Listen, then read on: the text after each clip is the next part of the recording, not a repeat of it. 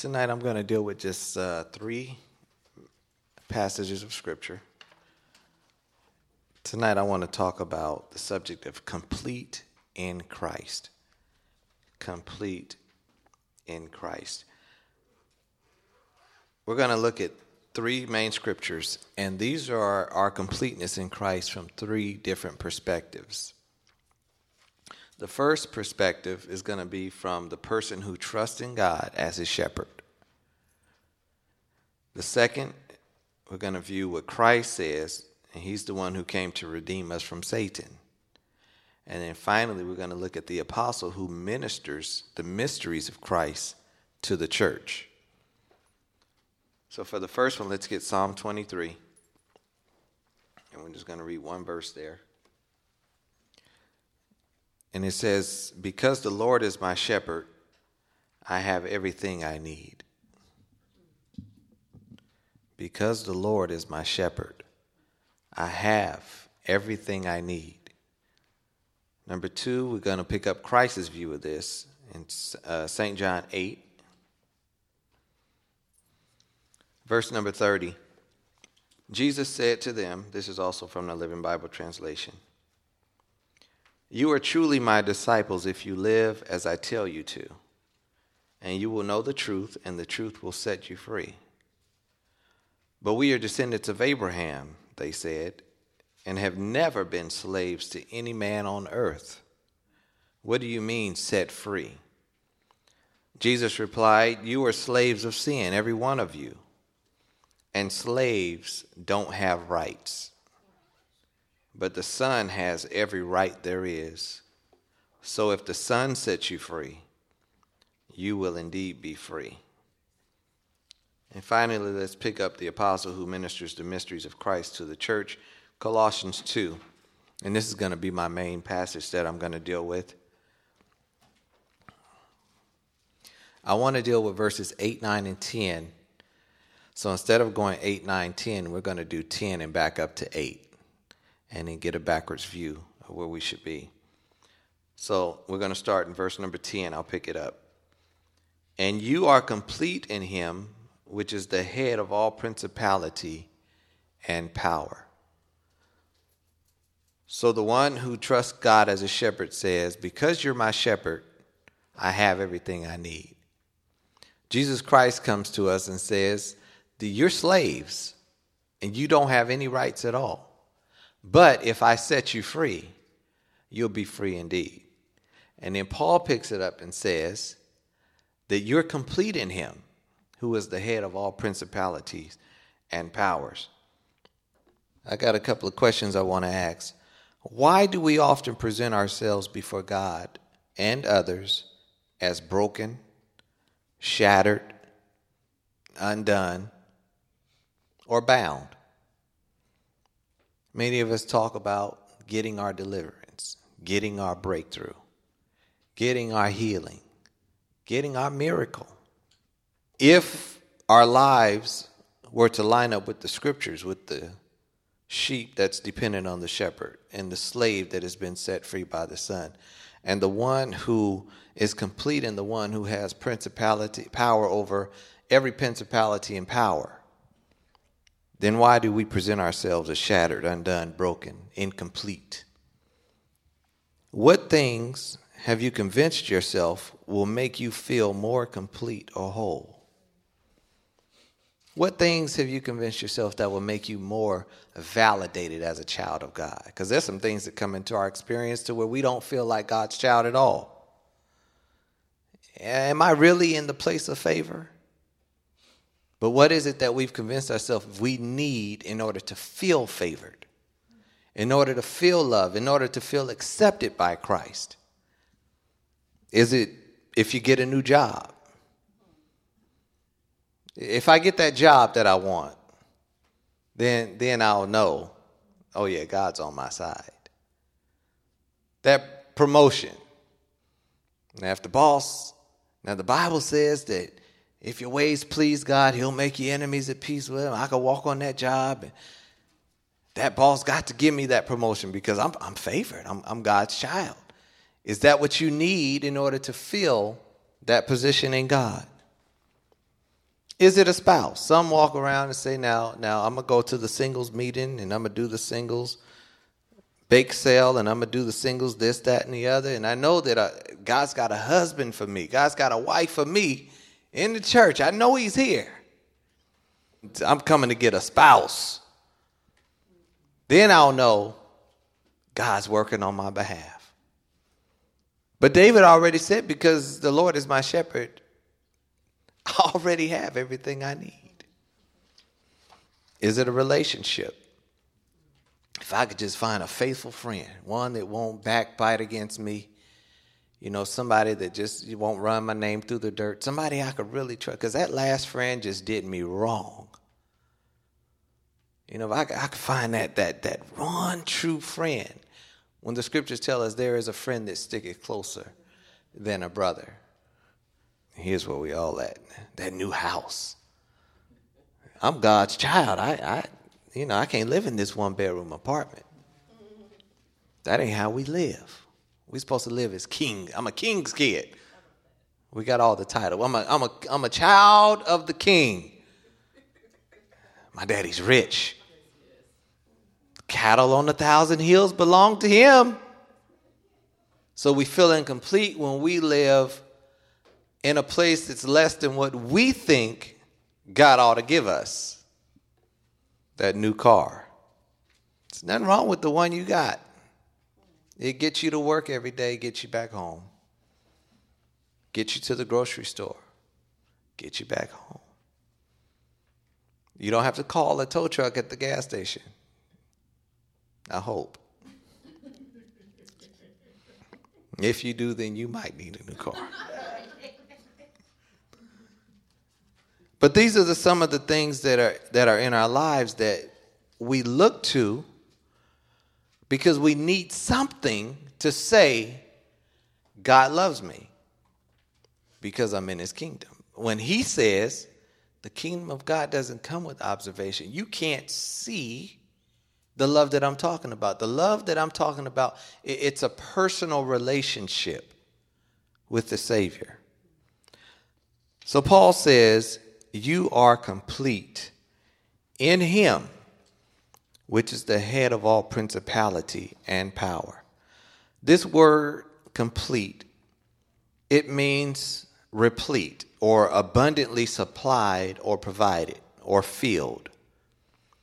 In this verse, this completeness has a source. We are not complete within ourselves. This word has something that is the source of the completeness. It is not just being complete, it's something that made you complete. So, this word means to make replete, to cram, to cram. Something that's crammed really is put into something that really you don't think it was designed to fit into. But you cram it in there. Paul is saying that, that what you don't think you deserve, what you don't deserve, God has placed in you anyway because he simply loves us. He crammed it into us. We weren't fit vessels for God.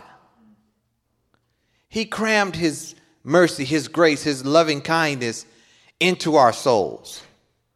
It means to level up. It means that, that you're in a place to where you, you come short.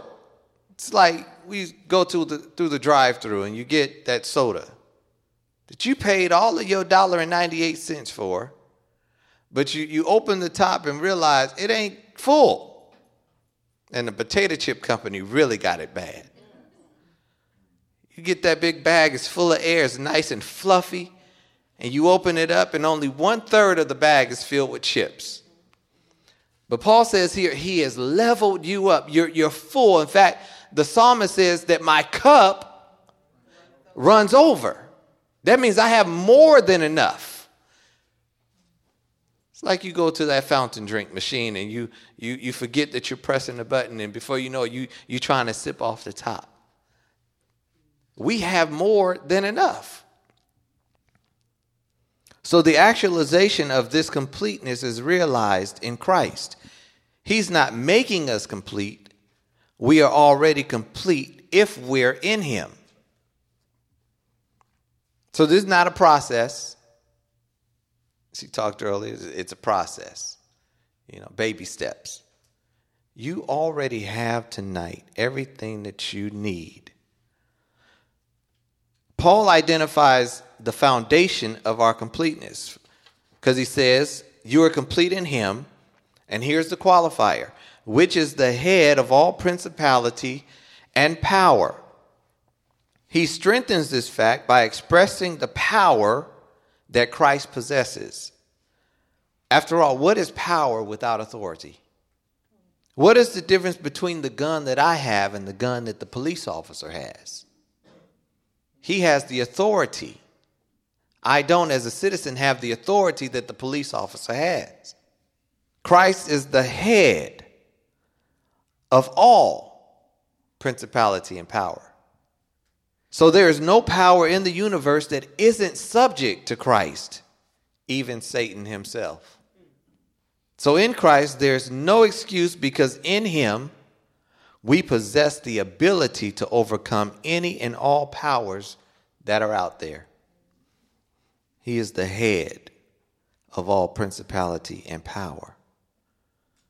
So that means that when we get to that really hard test and trial in our life, to where we get to the point where we call that friend that we think we can trust, and we say, you know what, I need prayer.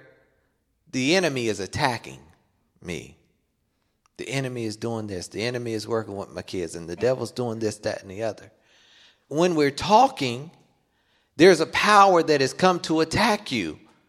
But Christ is the head of that power. It's an insult to God to stop at the subordinate power to Him.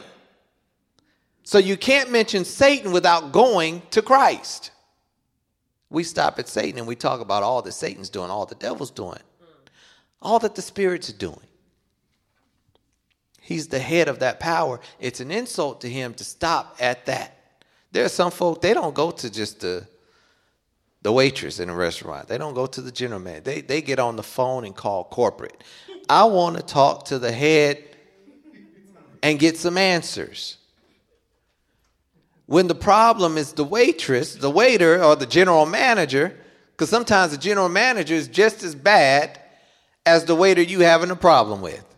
So you got to go somewhere higher. So when we're talking about what the devil's doing, it's all right to say what the devil's doing because we're not ignorant of his devices, but don't stop there. Realize that there is a higher power to him that you can go through because Christ died on the cross in order for you to go boldly to the throne of grace that you might obtain help in the time of need.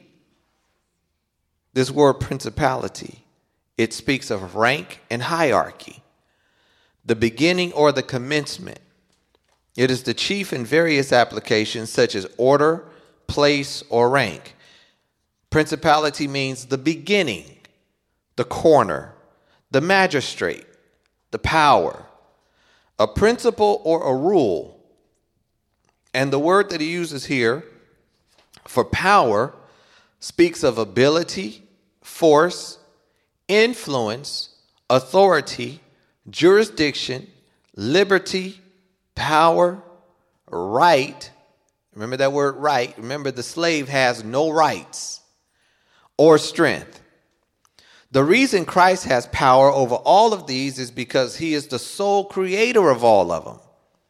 They were created by him and for him. So, what principalities and powers are you fighting right now? Just think in, in the place that you are now, or if you just came out of a, a heated trial or test, what was the last principality or power that you struggled with, that you battled with? Now let's run through a few scriptures here. Let's get Ephesians 6. Verse number 12 says, For we wrestle not against flesh and blood, but against what? Principalities against powers, against, then he throws in a couple extra ones here, against rulers of darkness of this world, and against spiritual wickedness in high places. This is the war that we're fighting. It's not with the person, but it's with the influence behind the person. I wish that we could confront the principality as harsh as we're willing to confront the person that the principality is influencing. I wish that we could denounce and cut off the principality as readily as we are willing to cut off and denounce the person that is being influenced by the principality. We don't wrestle with flesh and blood. There's a spirit moving. And guess what? There are going to be some people in life in your little circle that are going to give in to the influence. And they're going to allow the devil to use them. But what are you going to do? Can we really say at all times, I'm not ignorant of the devil's devices? When you pick up a war and battle and you end up battling flesh instead of a principality, you're already defeated. You're not in a place, you're carnal. He's given us wisdom and knowledge. Let's get Colossians 1, verse number 16. Speaking of Jesus Christ, for by him were all things created that are in heaven and that are in earth, visible and invisible, whether they be thrones. Now he's talking about earthly kingdoms, thrones, dominions, or principalities. Or look at the ranking order that he has this in. You have thrones, kings, dominions, their kingdom, principalities, where they get their power from, and powers where they get their influence or rank from. All things were created by him and for him. So that person that, that you're struggling with, the principality behind that was created by Christ for Christ. But I'm not supposed to be going through all this tested trial, and I'm a child of the king. I'm supposed to be able to live on top. If Jesus learned obedience through the things that he suffered, how do you think you're going to learn your obedience?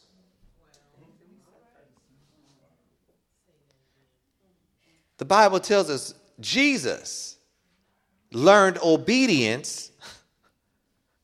The one who said, I always do the things that please my Father. He learned his obedience through his suffering. This is where it becomes dangerous to call yourself a Christian because the word Christian means Christ like.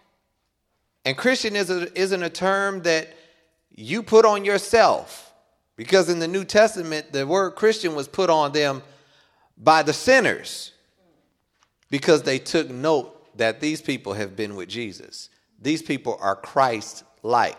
Why? Because their suffering brings about obedience. Because they told us that Man, we rather obey God than obey man. You can't stop me from preaching in the name of Jesus. You can't stop me from doing what God has called me to do. My obedience is coming through the suffering. You could do what you want to me, but I'm going to obey God rather than man. This is why they called them Christians. Let's jump over to chapter 2, Colossians, verse number 15. And having spoiled principalities and powers Hold on to that word spoiled because we're going to deal with it. He made a show of them openly, triumphing over them in it. In what? In the power that he created. I'm going to take the power that I gave you, triumph over you. You become my captive, which Natalie talked about earlier, bringing that thing into captivity and making it a slave and putting enough fear in that thing to where it doesn't rear its ugly head up because it has a fear of the power that you possess. He spoiled the principalities. That means that he took them and owned them. See, we like to talk about the cross story, but there's so much that went on in the time that he was on his way to the cross, when they were nailing him to the cross, as he was giving up the ghost, as he went down, there are so many things that we have failed to just look into that he did in all of that time while he suffered for us. Ephesians 1. I guess I'll start at, I have verse 20, but I'll start at 19. And what is the exceeding greatness of his power to usward who believe, according to the working of his mighty power, which he wrought in Christ when he raised him from the dead and set him at his own right hand in heavenly places, far above, not equal to, not underneath, but everything that was working in the elements first heaven, second heaven, third heaven. If there was a power in the third heaven, God placed his son far above that authority. Yet we come to God and say, Lord, I'm struggling with this and I'm struggling with that, and I need this in order to feel complete, and I need my deliverance, and I want my healing, and I want this, and I want that, and I want the other. Or if you're in Him, now this probably might call for another question is, am I really in Him? Because if I'm in Him, then I'm complete. If I'm complete, I don't go around saying I'm incomplete. I'm undone. I'm lacking. I need more. We even write songs more, more. I need more. Why are we making up these songs? Then wonder why ain't nothing changing. And last one, Ephesians 3, verse number 9. And to explain to everyone that God is the Savior of the Gentiles too, just as He who made all things had secretly planned from the very beginning. And His reason? To show to all the rulers in heaven how perfectly wise he is when all of his family, Jews and Gentiles alike, are seen to be joined together in his church. I'm going to have to read the King James because there's, there's something here. Verse 10 again in the King James. To the intent that now unto principalities and powers in heavenly places might be known to the church might be known by the church, I'm sorry, the manifold wisdom of God. What is he saying here? He's saying that the gospel, the redemptive plan, another scripture tells us that the angels desire to look into. He's telling us here that the only way that the devil and his comrades know about the redemptive plan is because of the church. He's revealing his wisdom to the devil through us. This is why we got to be in the right position with God. Because if we're sitting up here talking defeat and the incompleteness, the devil can sit back and say, they don't know what they're talking about. So the principalities and powers aren't supposed to have their way with us. We're supposed to be revealing to them who God is. Now, when you go back to Job, you can see what God was doing. God doesn't just tell the devil, okay, that's my son, that's my daughter. No, no, no. Said, I'm going to prove to you what they got. Do what you want with them. And their action, their obedience through their suffering is going to prove to you who I am. It wasn't about Job, it was about God. Job is going to prove to you the power that I possess.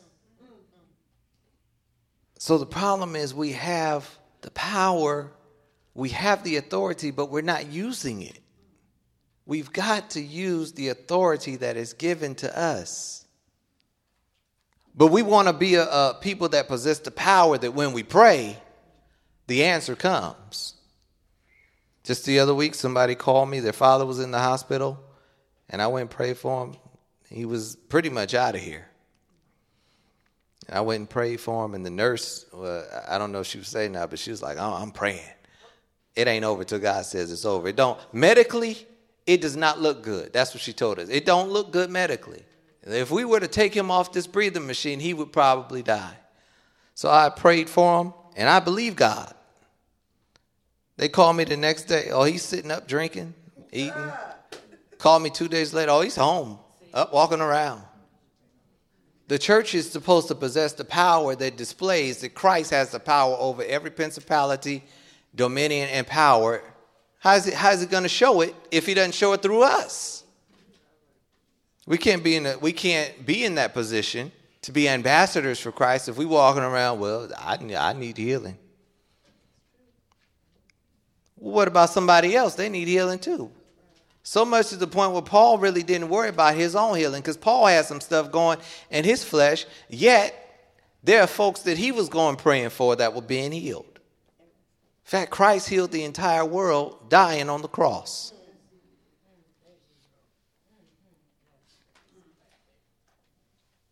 That's when we, we can't be selfish. So back to Colossians 2. We read verse 10. Now we're going to back up one to verse number 9. Verse number 9 says, For in him dwelleth all the fullness of the Godhead bodily. So the perspective of our vision must change and line up with Christ. How you see yourself depends on how you see Christ. An erroneous view of Christ will ultimately distort our completeness. This is why I decided to take these scriptures backward because we want to have the completeness, but when we back up to the verses that precede the completeness, you've got to view Christ in the way that he is he really is. So he says here, For in him dwelleth all the fullness of the Godhead bodily. And I think I've dealt with the scripture a lot over the years because the, the way he words it just blows my mind. Because he could have just said, Christ is God. But he didn't say that. He said, In him dwelleth all, A L L, the fullness, F U L L N E S S, of the Godhead bodily. You have three emphatic, complete phrases there all fullness, and Godhead. The word all means any and all variations. The whole, including all subparts individually. Fullness means what is put in to fill it up. In other words, everything that would solidify God as God, that's in Christ. And the Godhead means all that God is. Once again, the word all means any and all variations. That means he, any variable that you think that, that exists in God, all of that's in Christ. It means the whole, including all subparts individually. Again, fullness means what is put in to fill it up. It means not just a cup full of water. But the broken down particles of the hydrogen and the oxygen that makes up every molecule to fill that up. That means the invisible ingredients of the water. He's put in the, he's putting in this when he says that in Christ is all the fullness of the Godhead. Everything, the invisible stuff that you haven't even seen, heard, nor entered into the heart of man. Paul said it's in Christ fact, John had seen so many miracles, he said, I can't write them all. He said, but you've seen enough in order to be saved. You've heard enough in order to be complete. And of course, the word Godhead is really from the term Godhood, which means all that God is. The Bible says that the just shall live by faith. And in Hebrews, it says, without faith, it's impossible to please God. This applies not only to our conversion and saving faith, but it also applies to keeping faith. A lot of us, we, we came, we, we had enough faith to get saved. We had enough faith to come down, get baptized. We had enough faith for God to fill us with the Spirit. The just aren't born with faith. The scripture says the just live by faith. But how, how many of us, we just stop with the say, with, if God don't do nothing else for me, just as long as I was born again. He didn't give you birth to stay a baby. He, he, he birthed the church in order to grow into the fullness of the stature of Christ. He wants a full grown man when he comes back for his church. He ain't come back for the baby that he left on the day of Pentecost. He's coming back for a full grown church that grew in him, that grew in wisdom, that grew in love, that grew in, in the knowledge of him, that grew in mercy and grace, that grew in understanding. Oh, and by the way, when you talk about birth, birth faith and living faith, then we got to wonder how many stillborns do we have around us? Folks that had the faith to be born, but not enough faith to grow and to be kept by the power of God. See, that's who we're supposed to reach out to. We're supposed to strengthen whatever remains. So, what the enemy is after is your faith because he knows that without faith, it's impossible to please God. He don't care if you say you got faith because there's a difference in proclaiming faith and possessing faith. This is what happens when we lose faith. It's detrimental to a relationship, or there's nothing more detrimental to a relationship than a breakdown of faith and trust. Once that happens, the relationship is only run through all types of filters. Once there's been that breach of trust, this is any relationship. If you don't trust that person, you're going to deal with that person through a through a filter now. You're not going to come and give that person your all. You're going to stand back with a jaundiced eye and say, I remember what you did to me. I remember how you let me down. I know how you disappointed me. And because of that, I'm going to do something to where I don't have to completely depend on you, but I'm going to take and guard myself. This is where the devil gets a stronghold in our lives with God. And we start to go to all of those other things. So, this is where we have ended up trying to th- relate to God through filters because we don't trust Him. We say, Lord, I, I, I love the Lord. He heard my cry. When the back of your mind say, I don't really believe the Lord. Now, usually we say, I'm not going to ask nobody to show hands, but I'm going to ask y'all, how many recently, even right now, might be in a, in a state to where you say, God really isn't hearing me? I ain't talking about what your lips say. I'm talking about what you believe in your spirit. Thank you for the honesty. Because we know how to come and say, oh, just trust God, trust God, trust God, believe God. But in your in the back of your mind, you're saying, I don't know if this thing gonna work out because there was a time when I didn't get what I thought the Lord promised me. I don't I didn't get what I even think I deserved for even saying, Lord, I trust you. Because we we come to him with, you know, I deserve this because I trusted you. So we have been spoiled. We're getting to our next verse. We've been spoiled. Our faith and trust has been confiscated by the various powers and principalities because we allowed him to skew our view and perception of number one, who Christ is, and number two, our completeness in Christ. Because you don't see Christ in the light that you should, you don't see him as all of the Godhead fully dwelling in Christ. You don't see him as the one who spoiled the principalities and led them captive and is now holding them hostage in the anointing of the Holy Ghost. You don't see the God that came and said, I made an open show of them to where I embarrassed them in front of their peers. Some of us actually see Christ as pretty weak. You won't say that with your mouth. I know. But we, we see Christ as weak. Whenever you say that this thing has got a hold on me, this doubt, it, I just can't shake this, this doubt, this unbelief. You're saying that Christ does not have power over the influence, the, the principality of unbelief. Even the one that created the power of influence of unbelief and doubt God don't have power over that in my life. So we've been spoiled. That brings us to verse number 8. Beware lest any man spoil you through philosophy and vain deceit, after the tradition of men, after the rudiments of the world, and not after Christ.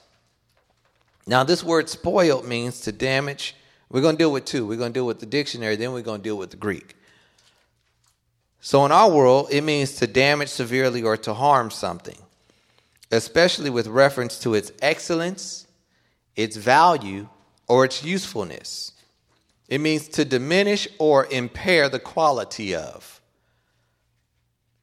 It means to affect detrimentally, to damage or harm the character or nature of by unwise treatment or excessive indulgence.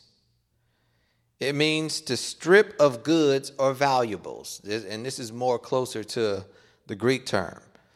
But in the Greek, here it means to spoil in the sense of plunder or to rob, as when one plunders or is, is taken in war. And Pina dealt with this earlier today. The meaning is take heed lest anyone plunder or rob you of your faith and hope by philosophy. So these false teachers would strip them of their faith and hope as an invading army would rob a country of all that was valuable. Now, if you deal with the Colossian church, which we're reading, you have to know that this church was in the same vicinity as the church of Laodicea. Now, in the book of Revelation, we don't have a letter from John to the church of Colossae, but we do have a letter written to the church of Philadelphia, I mean, of, of Laodicea. And he tells them, You say that you're rich and increase with goods, you have need of nothing. You really don't need me.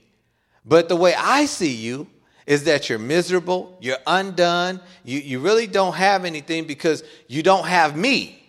So your completeness, you're looking for your completeness in all of these other things. In fact, Paul, in this letter of Colossians, tells them, I want you guys to read the letter to Laodicea that I wrote, or that it was either that he wrote them or that they wrote him. But we don't find that letter. No theologian knows where that letter went. But in Colossians, he mentions, I want you, Colossians, to read their letter and I want you to give them your letter.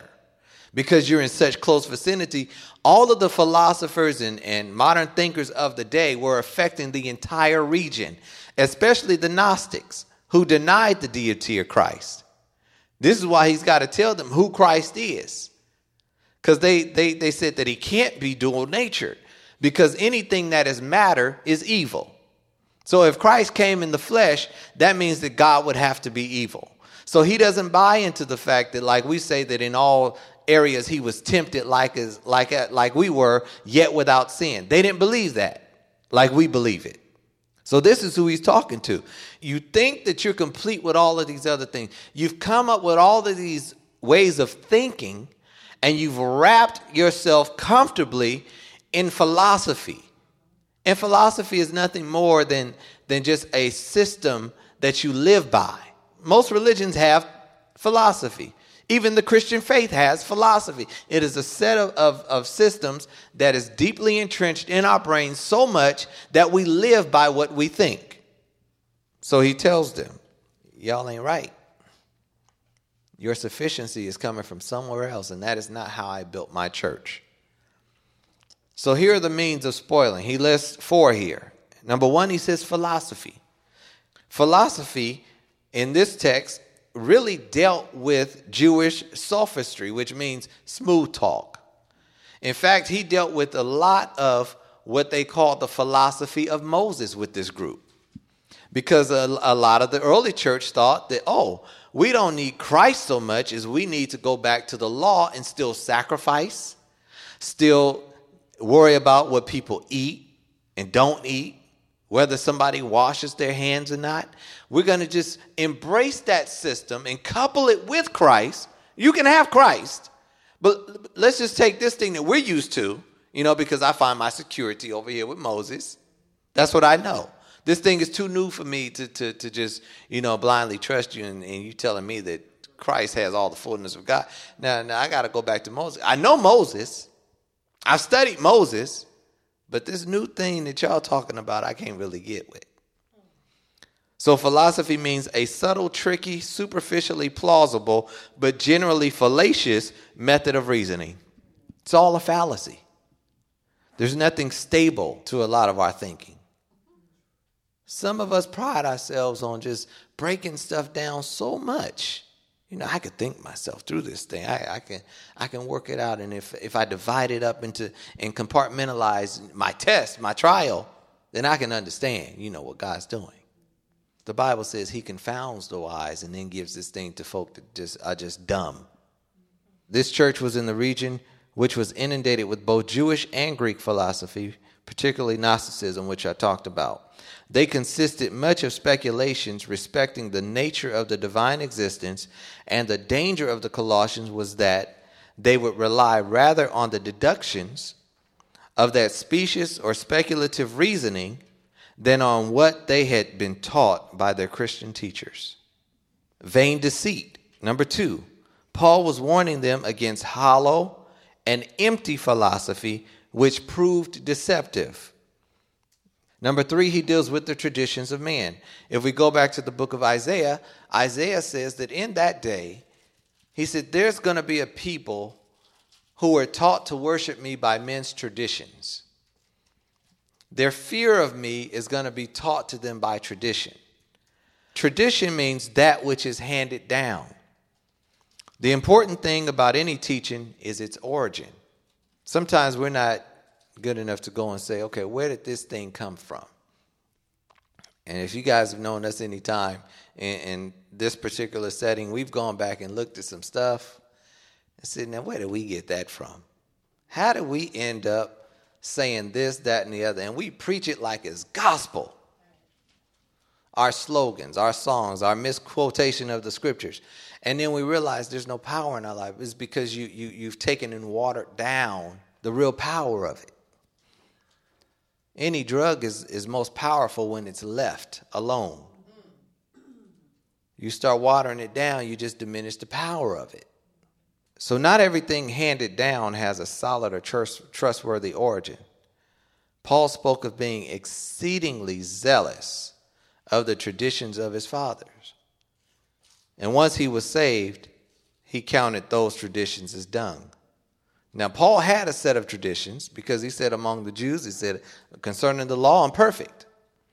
He said, I come from a school, I don't talk, I'm a Pharisee. I, I, I believe in Christ. I'm a, I'm a Pharisee. I know the Christ is coming. I'm a defender of the gospel. In fact, I'll, I'll put anybody in that's, that call themselves a Christian in jail because I know that these are false prophets. This is when he says, I persecuted the church ignorantly. I didn't know what I was doing. But when Christ showed himself to me, all of the, the traditions that were handed to me, the ones that I said I was an expert in, and I was a part of the Sanhedrin, and I sat at the feet of Gamaliel, he said, all of that is dung now. It's trash. It's waste. Because there's a more excellent knowledge in Christ. Because I realize now that Moses' authority was only given to him by the one who is the head of all principality and power. Rudiments of the world. The Greek word translated rudiments basically means one of a roll or a series. It has several meanings attached to it. Number one, we could take the elementary sounds of the letters of the ABCs. Number two, the basic elements of the universe, as we find in 2 Peter 3.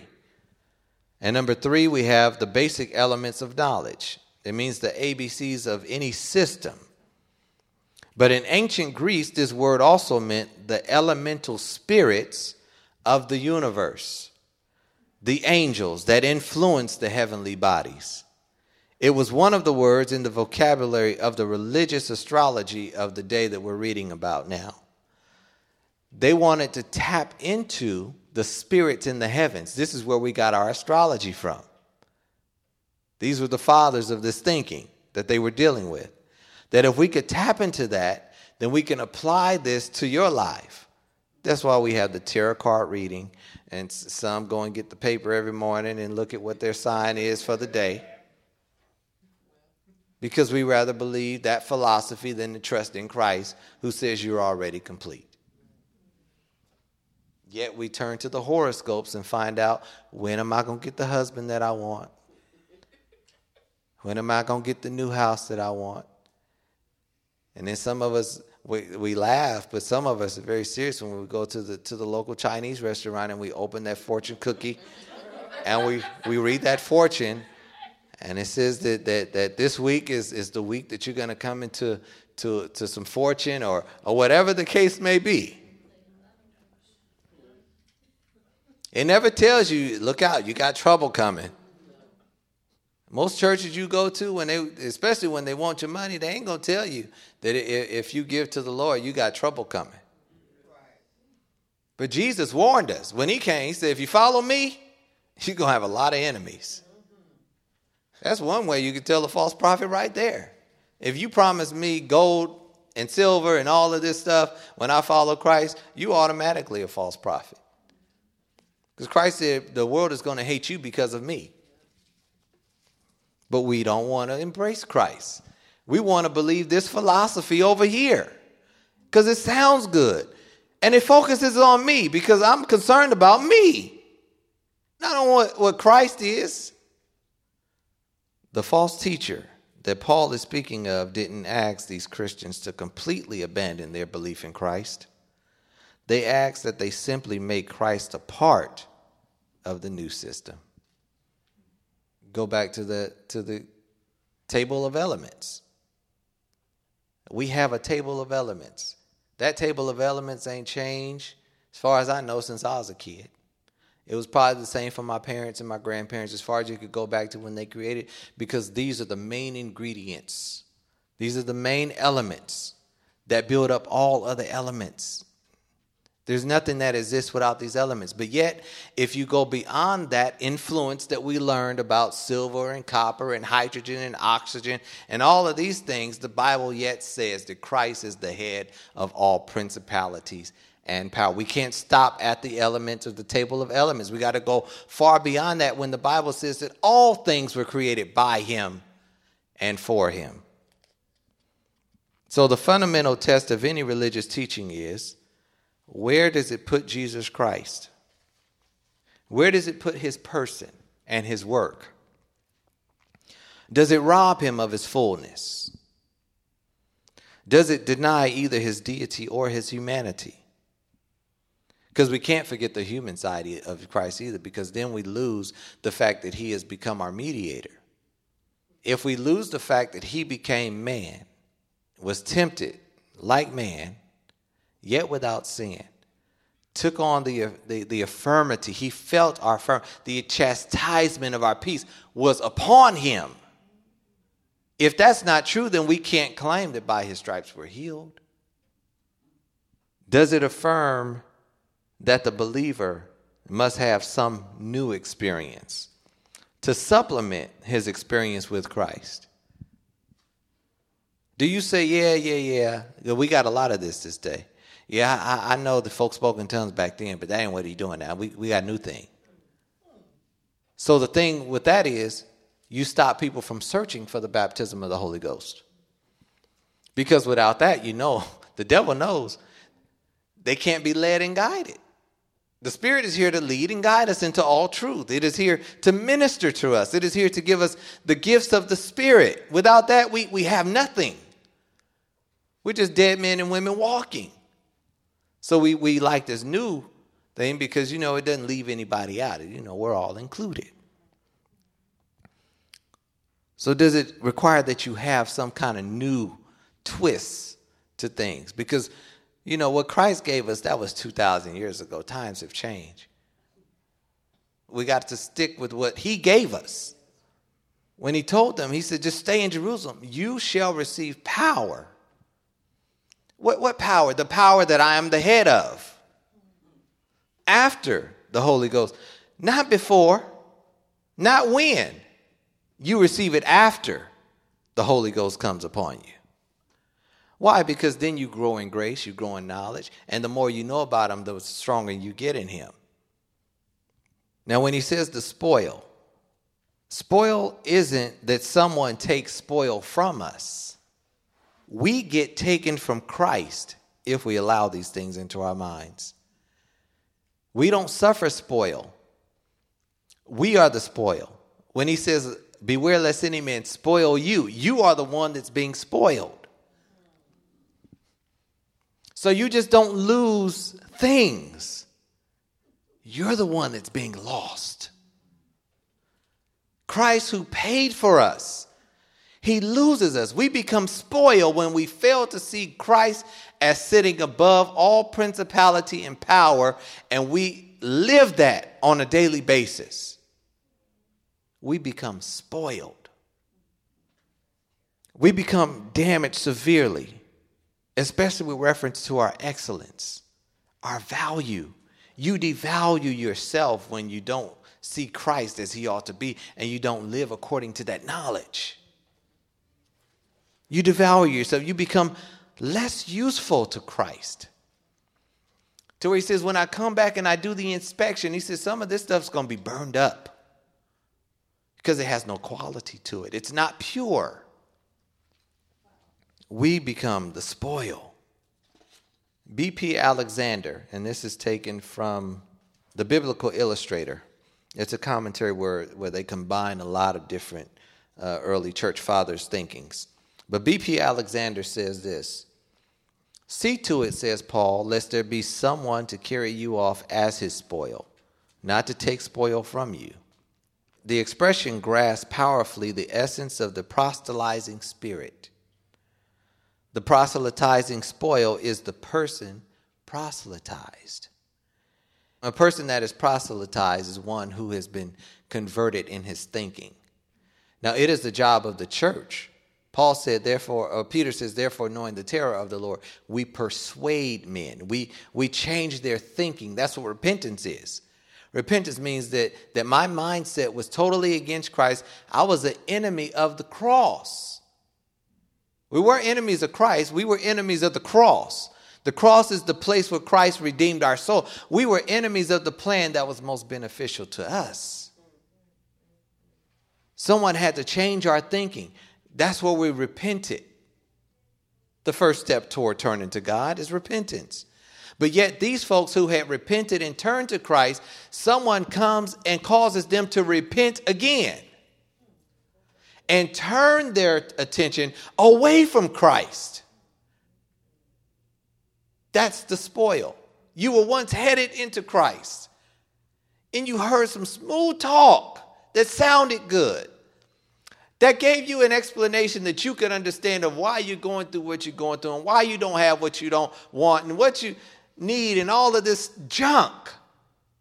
And your mind was turned again. You became a proselyte. He aims at doing this through that which is at once in its arrogant claims a high philosophy and in its miserable reality an empty deceit. It's a philosophy artful, molded in accordance with an esoteric system. When he says esoteric, is is one that this you, you really can't comprehend. You got to be among the elite to get this one. You know, this is a special word. This is a rhema word. We gotta watch out for the rhema word, the special word. I, I can explain it to you. You can't get it for yourself and at best is pervaded by five fatal deficiencies. Number one, he breaks it down the same thing.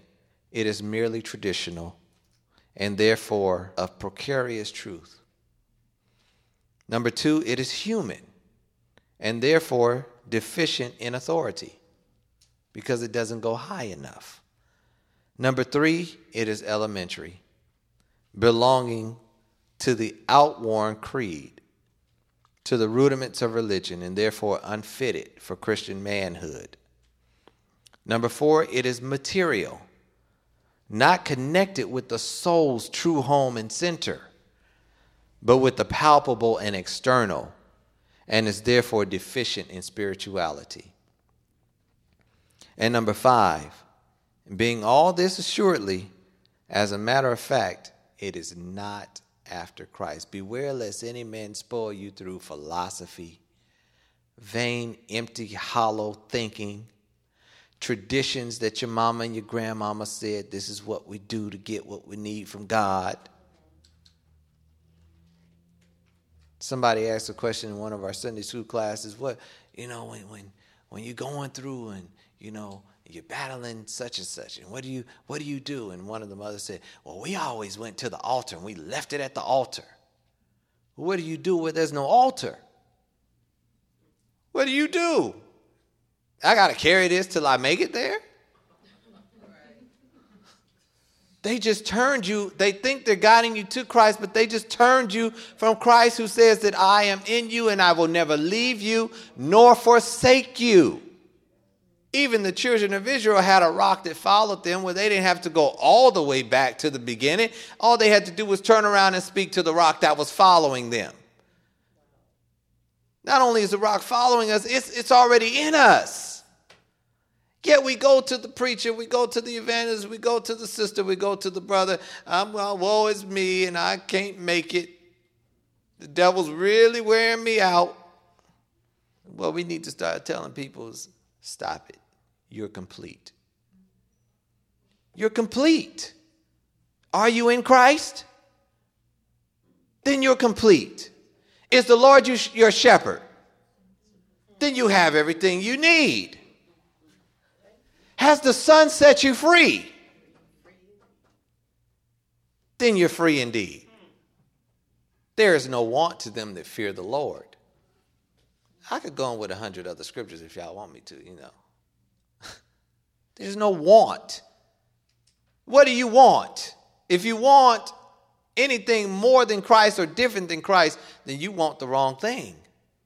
What is it about Christ that, that, that is so unsatisfying? Why are we so unsatisfied to have just Christ and Him crucified? Why do we need more? Why do I need a husband with Christ? Why do, why do I need a, a, another job promotion with Christ? You're in Him. That's all you need. Because, like she said, I think it makes God sad when we say, Boy, Sunday, I can't wait to get to the house of God because I'm going to get what I need. Then we come with the wrong mindset that we're incomplete.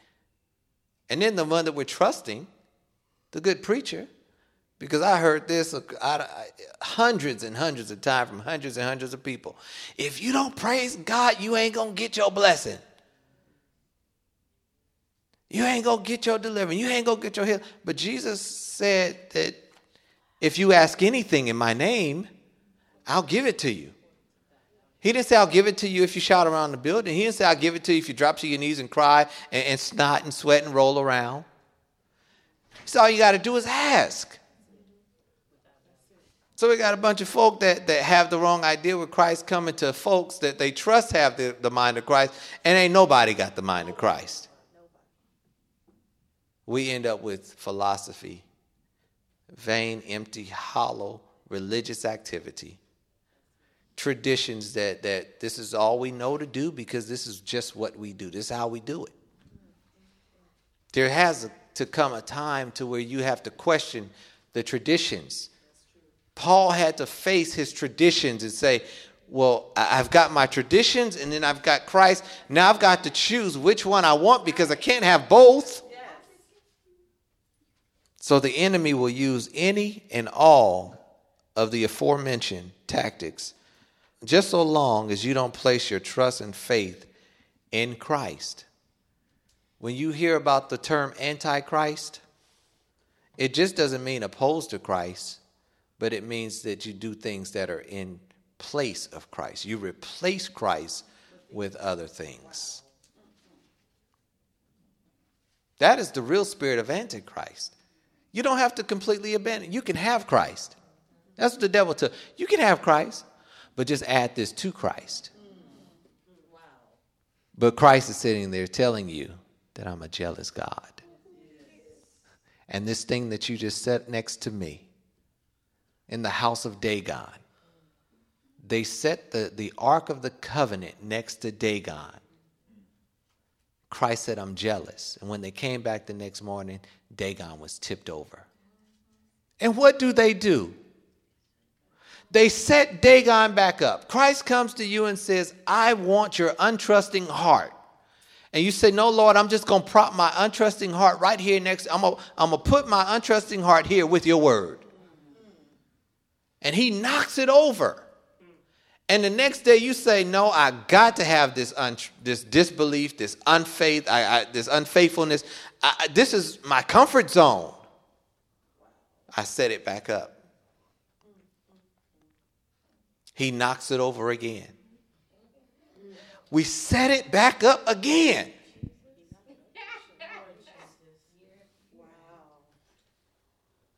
So Christ said, Okay, they're not getting this thing.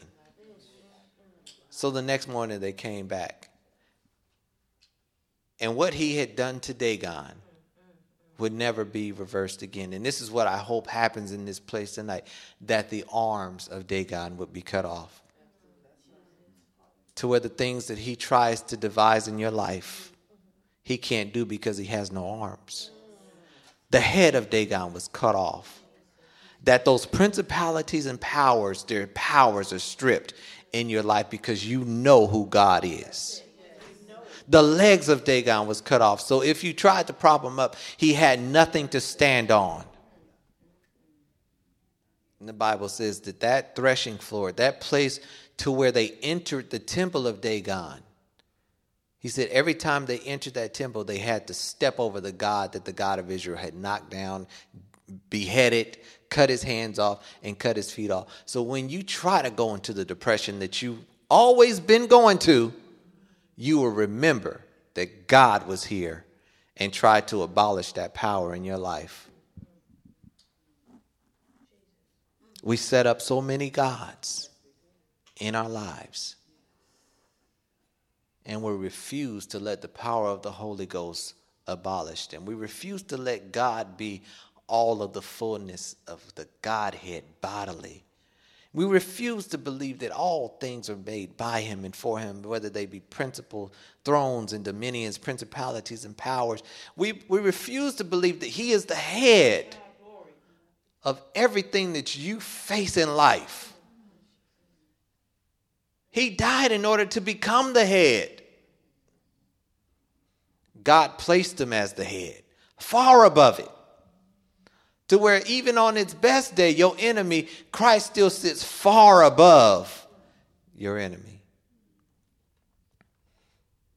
Sometimes I don't even know if it's really, we should be concerned so much with the enemy, so much more as we need to be concerned about how we view Christ. That's where our sin is. I believe, Lord, but help my unbelief. We wrestle not against flesh and blood. The principalities are the things that we need to bring into subjection and bring it under the obedience of Christ. The obedience that Christ learned through suffering. That's why you suffer, because you're learning obedience. You think that you suffer because God just wants to show me what?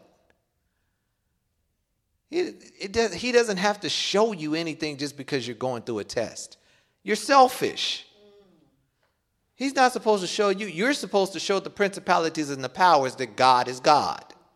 That's the reason for your test, that I'm obedient to God through my suffering. And that's what makes me complete in Him.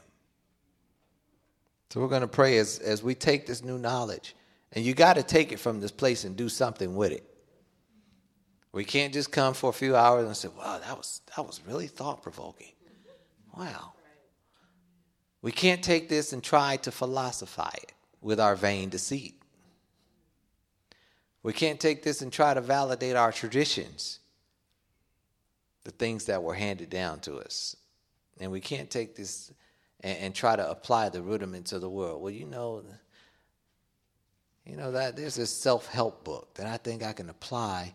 If I take that self-help book and I and you know, I could find some scriptures that support this self help book. You, you, you can't mix Christ. Christ stands alone. He stands alone. Beside me, there is no God. Whatever you need is in Christ.